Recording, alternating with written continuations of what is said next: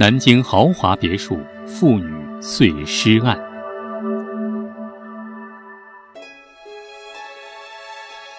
最近啊，有一条新闻引起了很多人的关注，说是南京江宁区将军大道五十号一个三层别墅，也是一个豪华的别墅啊，拍卖了。这别墅拍卖不算是新闻，但是卖的太便宜了，那就是新闻了。周围的房价一平米啊都要三万多，而这个别墅一平米只要一万块钱，一下子便宜了三分之二还多，这是为什么呢？知情人透露啊，原来啊这幢别墅发生过一起震惊南京的杀人碎尸案，凶宅呀，怪不得这么便宜。今天啊，咱们不关注房价，咱们就说说七年前发生的这起。杀人碎尸案。二零一一年二月二十八号下午，南京警方突然接到报警，说当地两个大学生在郊外的一个小山翠屏山上散步的时候，突然发现树丛边上有多个垃圾袋，垃圾袋里面装的好像是人体的碎尸。命案呐！民警接到报案之后，赶紧就到了现场。结果果然发现不止一处有十几袋儿装着人体残肢的垃圾袋儿。很快，尸检结果出来了，现场没有发现任何身份证明，但是只在其中一袋碎尸残存的衣物中发现了一张2011年2月25号由甘肃兰州开往南京的火车票。三天之前的火车票，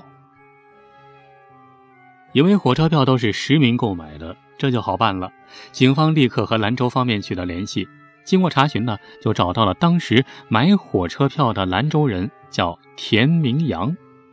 他说啊，车票确实是他买的，不过当时啊，是他和他的大哥田明成，他俩一块儿从甘肃去南京的啊。这张车票是他哥哥田明成的。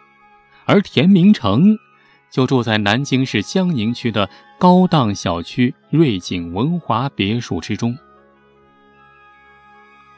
那就好办了，那就找这个田明成。然而，警方突然发现出事儿了，怎么回事啊？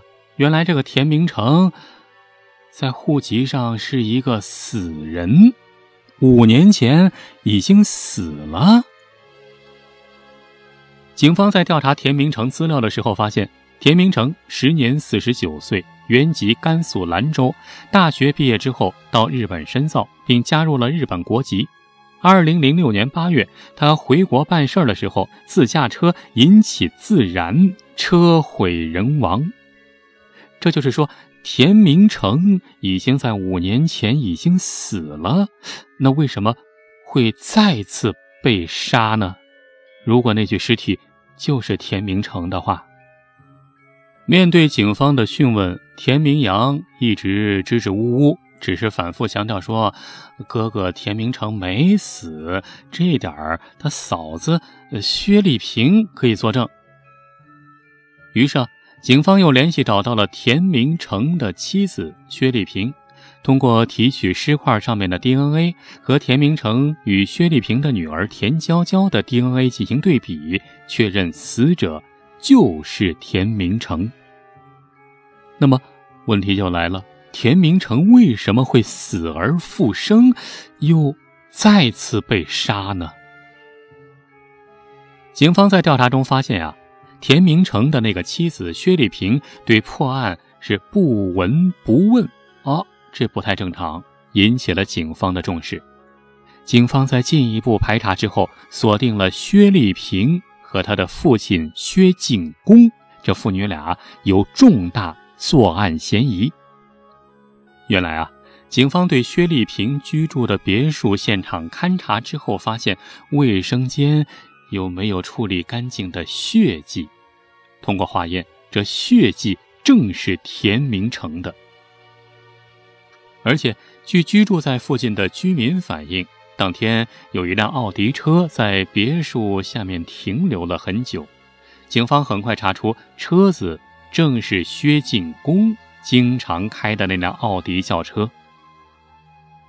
三月一号凌晨一点，警方在薛家抓获了薛进公。当天凌晨六点，薛丽萍和当地一名男子在上海浦东国际机场检票口被警方抓获。与薛丽萍一起被抓的那个男子叫唐凯，当时三十八岁，也是南京的一个经商的人员。在随后的审讯过程中，薛进公就是薛丽萍的父亲薛进公，率先承认了杀人分尸是他一个人所为，是他干的。在随后反复几次的审讯中，尤其是当面对警方摆在眼前的田明成车祸死亡鉴定报告的时候，薛氏父女恨恨地说出了让民警们瞠目结舌的事实。原来啊，一九六二年出生的田明成，早年间就去了日本，发展的一直不错。后来啊，就加入了日本国籍，取了一个名字叫田中明成。而薛丽萍，一九七零年出生于南京一个高级干部家庭。一九九六年七月，薛丽萍被日本一家知名的美容技术学校接纳。一九九九年四月的一天，薛丽萍独自游览富士山的时候，认识了田明成。后来，二零零一年一月，薛丽萍和田明成登记结婚。结婚以后啊，薛丽萍也改名叫田中丽萍，也加入了日本国籍。结婚后不到一年，薛丽萍生下一个女儿，取中文名字叫田娇娇。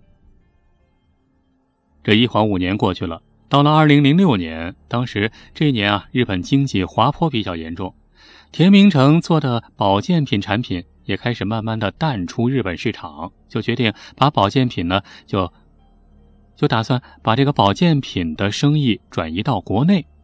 而在此之前，薛丽萍一直做的是美容养生这个行业啊，她已经把这个行业啊，已经转移到国内了，而且在国内还有一个生意上的合伙人，谁呀？就是在国内认识的一个男朋友啊，也算是情人，叫唐凯。但是田明成不知情，田明成对这事儿一无所知，不知道有这个什么唐凯的存在。就在这一年啊，二零零六年，田明成就回国了啊，回到国内，先回兰州老家。到兰州老家以后啊，见到他的一个弟弟叫田明光，三弟田明光。啊，就说想借钱，因为想在国内做保健品生意得有钱呢，而手里现在没那么多，这想跟弟弟借钱，这弟弟也答应了。可就在这个时候，薛丽萍突然给他打了一个电话，说这个女儿娇娇啊，这得了一场疾病，上吐下泻啊，不知道怎么回事这话一说啊，这田明成是焦急万分，赶紧就。匆匆的赶往机场，想赶紧坐飞机回南京看看女儿怎么回事他这边坐上飞机以后，就让三弟把自己的车从机场开回去。因为走的比较匆忙，田明成不小心把手机等物品落在了车上。然而没想到的是，半个小时之后，他的三弟田明光开着他的小轿车在高速公路上突然发生了自燃，瞬间车毁人亡。人被烧成了一具黑炭。当地的高速交警在处理事故现场的时候，在轿车不远处发现了烧黑了的手机、手表，还有驾驶证。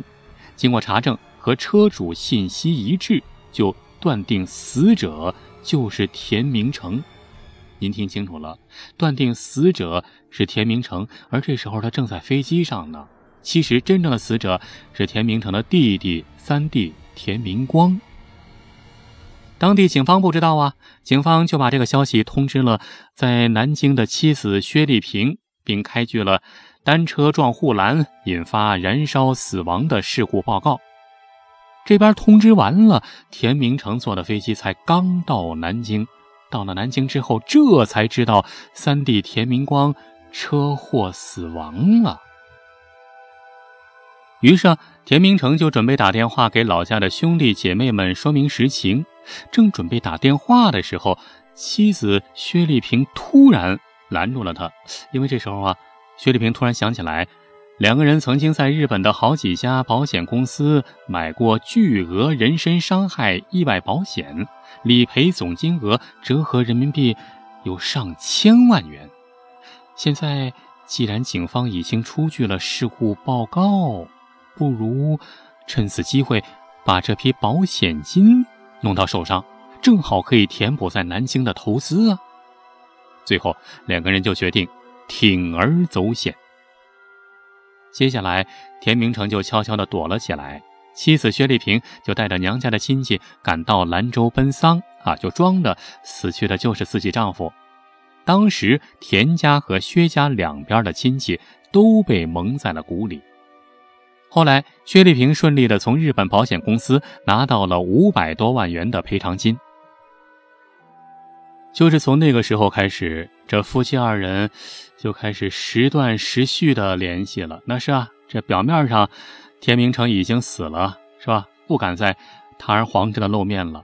一般都是薛丽萍打电话过去，田明成从来不敢主动打电话给妻子。后来啊，田明成辗转的就搬到了河南郑州，做了一个假身份证，继续隐姓埋名的生活。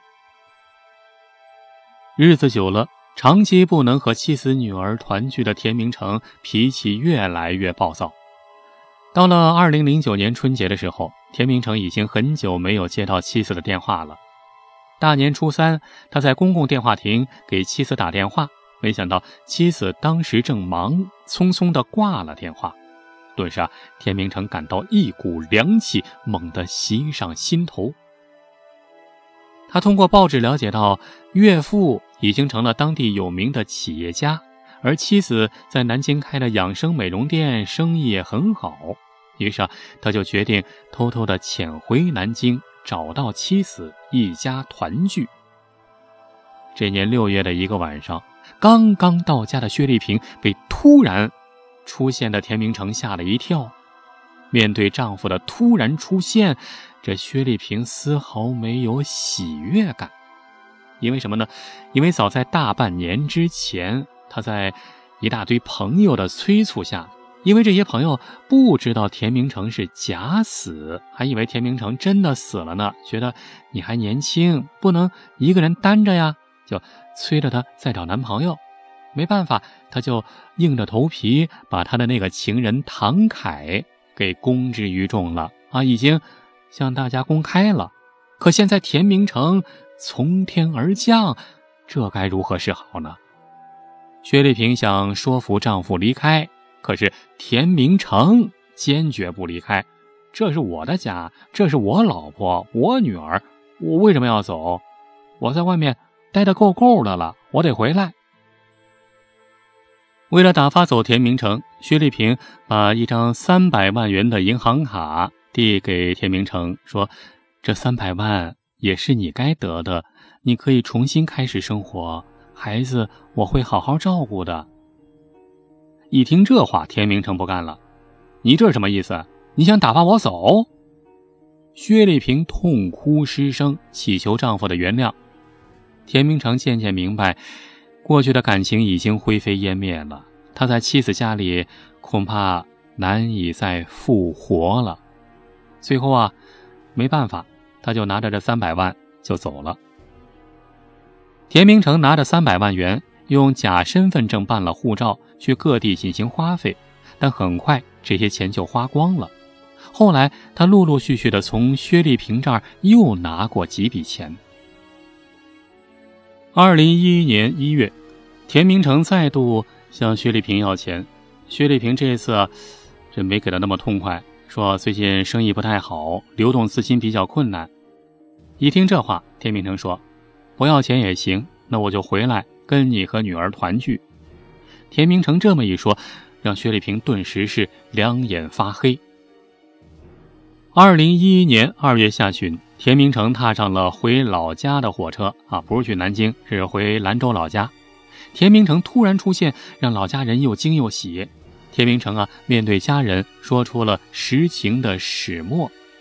听着田明成想挽回家庭、想重新回家的想法，他的弟弟田明阳啊，就主动表示愿意陪着二哥去南京啊，这个当说客，帮着二哥说情。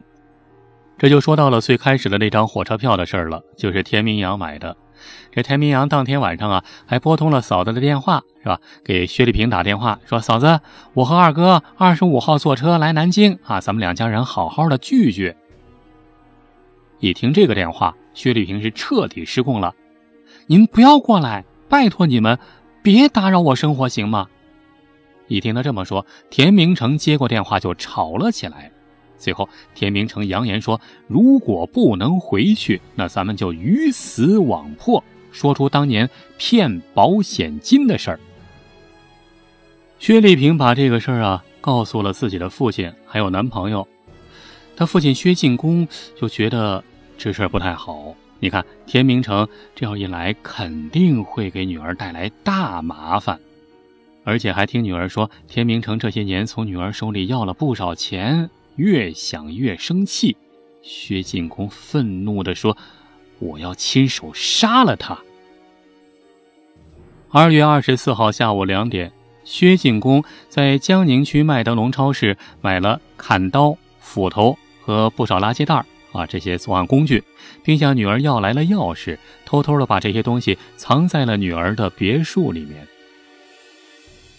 二月二十六号晚上六点，田明成。已经回到了南京，薛丽萍给田明成打电话，让他回家商量事情。这个时候啊，薛丽萍打电话叫来了她的男朋友唐凯。唐凯来的时候还带了几个他雇的南京当地的社会青年啊。当然了，唐凯跟他们说的是，最近有一个脑子有毛病的家伙，经常骚扰我女朋友啊。咱们几个哥几个上去把他给绑起来，送到精神病院去。一切都进行的非常顺利。田明成这边刚到，没想到忽然就有几个人冲上前来，把他给五花大绑，绑了起来，然后给送到了薛丽萍的别墅之中。送过去，那几个男青年就走了。到了当天晚上八点多，薛丽萍的父亲薛进公举起斧头，对准被蒙着眼睛的田明成头上就是猛砍，田明成倒在了血泊之中。紧接着，薛进公把田明成的尸体肢解，肢解之后装入事先买好的垃圾袋里。处理完了现场，已经是二月二十七号凌晨了。薛进公开着灰色奥迪车前往附近的翠屏山上抛尸。二零一三年十二月四号，南京当地法院作出判决，以故意杀人罪判处薛进公死刑。缓期两年执行，薛丽萍犯故意杀人罪，判处无期徒刑。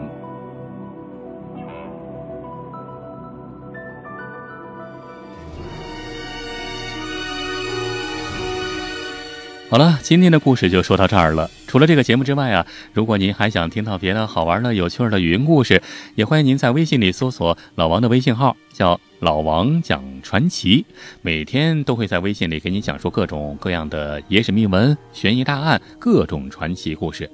尤其是向您隆重推荐的是，最近啊，老王正在播讲一部中国特大重案系列。每集三十分钟超长版，欢迎到老王讲传奇微信公号里来找我。